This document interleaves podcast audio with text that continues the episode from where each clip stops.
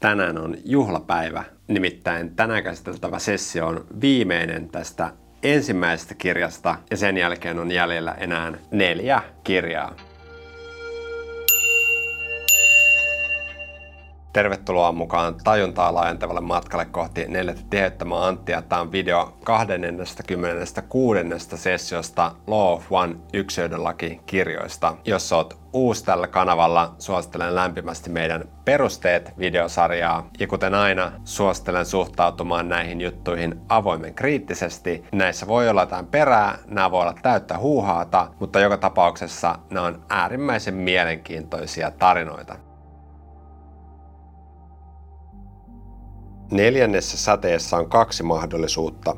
Ensinnäkin, jos molemmat värähtelevät 4. säteessä, tapahtuu molemminpuolisesti voimastava energiasiirto, negatiivinen tai feminiininen, kuten kutsutte sitä, vetää energiaa olemisensa juurista läpi energiakeskusten, siten tullen fyysisesti elvytetyksi, positiivinen tai maskuliininen polariteetti, kuten katsotaan teidän illuusiossa, löytää tässä energiansiirrossa inspiraation, joka tyydyttää ja ruokkii henkiosaa mielikeho-henkikompleksista, siten molemmat tullen polarisoiduiksi ja vapautteen ylijäämän siitä, mitä molemmilla on yltäkylläisesti älykkään energian luonnosta, siis negatiiviset, intuitiiviset, positiiviset, fysikaaliset energiat, kuten voitte kutsua niitä. Tämä energiansiirto ollen tukossa vain, jos yhdellä tai molemmilla olennoilla on pelkoa hallinnasta, hallittavana olemisesta, halua hallinnasta tai hallittavana olemisesta. No mä oletan, että ainakin minä ja suurin osa tämän videon katsojista on kasvaneet kulttuurissa, jossa hengellisyys on käytännössä synonyymi järjestäytyneelle kristinuskolle. Ja tässä kulttuurissa seksi on ehdottomasti asia, jos mikään, mikä ei kuulu tähän hengellisyyteen. No Ra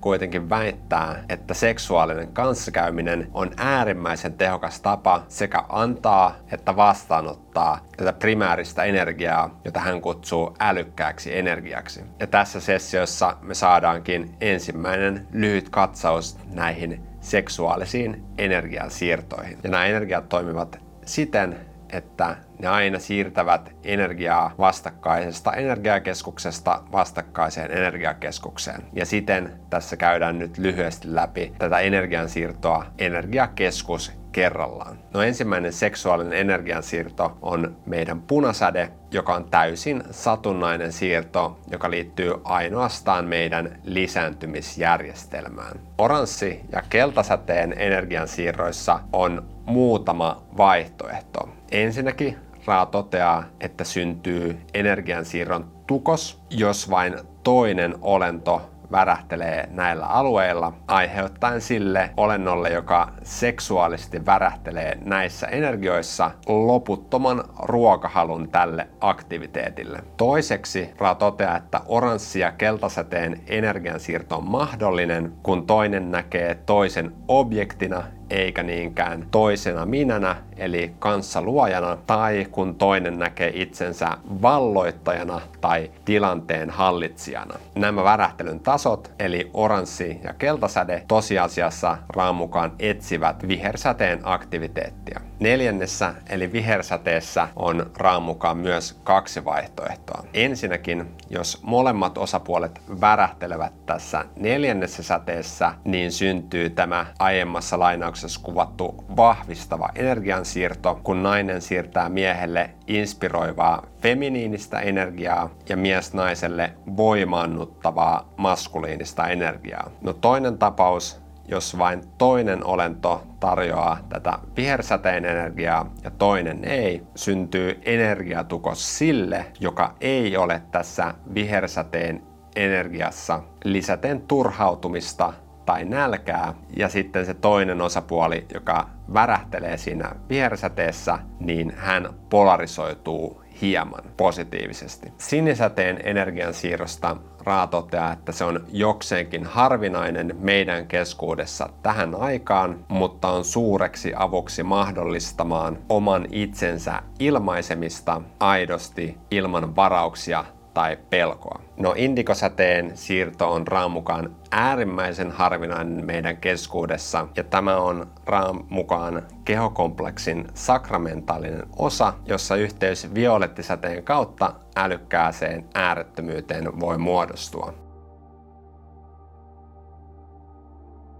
Raan mukaan noin 200 vuotta sitten maapallolle alkoi inkarnoitumaan enemmän sellaisia sieluja, jotka inkarnoituivat tietoisemmin erilaisia oppimisprosesseja varten, verrattuna siis niihin, jotka eivät olleet tietoisia, että heillä on jotain oppia opittavana. Ja Ra toteaa, että tämä oli konfederaatiolle signaali aloittaa tiiviimpi yhteydenpito. No, tähän aikaan tarinan mukaan inkarnoitui myös paljon vaeltajasieluja, jotka tulivat tuomaan maapallon päälle ajatuksia vapaasta tahdosta. Raan mukaan tämä oli ennakkovaatimus myöhemmin tuleville vaeltajille, joilla olisi sitten spesifimpää informaatiota tarjolla todeten, että ajatuksen tulee olla teon edellä. Ja esimerkkeinä Ra toteaa esimerkiksi Thomas Jeffersonin ja Benjamin Franklinin olleen tämän kaltaisia vaeltajia, jotka toivat ajatuksia, ajattelua vapaudesta ja vapaasta tahdosta. No, hämmentävänä sivuhuomiona Ra toteaa myös, että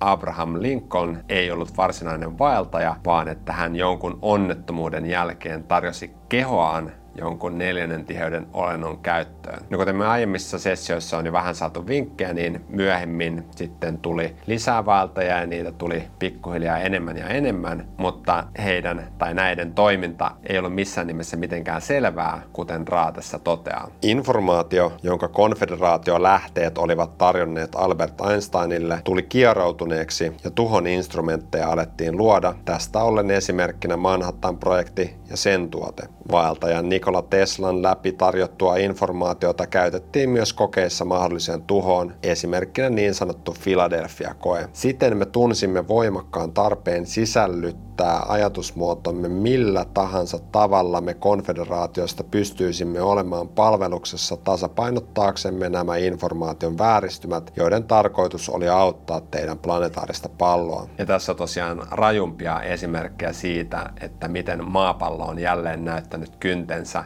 kun positiivista informaatiota on tarjottu ja se kääntyykin sitten äärimmäisen negatiiviseen käyttöön. Nimittäin Raan mukaan ydinaseen käyttäminen on metafyysisestäkin näkökulmasta äärimmäisen rankka teko. Nimittäin Ra väittää, että älykkään energian käyttäminen transformoimaan materiaa energiaksi, mitä siis ydinaseessa tapahtuu, on sellainen näissä aseissa, että transitio, avaruusaika fysikaalisesta todellisuudesta metafyysiseen tai taivasmaailmaan aika avaruustasoille keskeytyy. Ra väittää, että kun ihmisiä Nagasakissa ja Hiroshimassa kuoli nimenomaan ydinaseen energia-aallon aiheuttamaan traumaan, eikä siis varsinaisesti säteilyyn, heidän koko uniikki värähtelykompleksi, eli niin sanottu henkikompleksi, oli täysin sekasorrossa ilman mahdollisuutta uudelleen integroitumiseen, siis toisin sanoen näiden olentojen tietynlainen luoja-yhteys katkesi. Siksi konfederaation jäsenet edelleen ovat auttamassa näiden olentojen parantumisessa, tai siis tämän yhteyden luomisessa, uudelleen integroitumisessa, jotta yhtään holografista tai mikrokosmista osaa makrokosmisesta yhdestä äärettömästä ei kadotettaisi. Ra vielä toteaa, että koko planeetta tulee käymään läpi tämän trauman parantumista ja parantamista, ihan sama, että millä puolella tätä poliittista tai sodan jakolinjaa on seisonut. No, kun sä katot näitä videoita ja opiskelet ja tutkit asioita, niin ei hätää. Ra toteaa, että 3.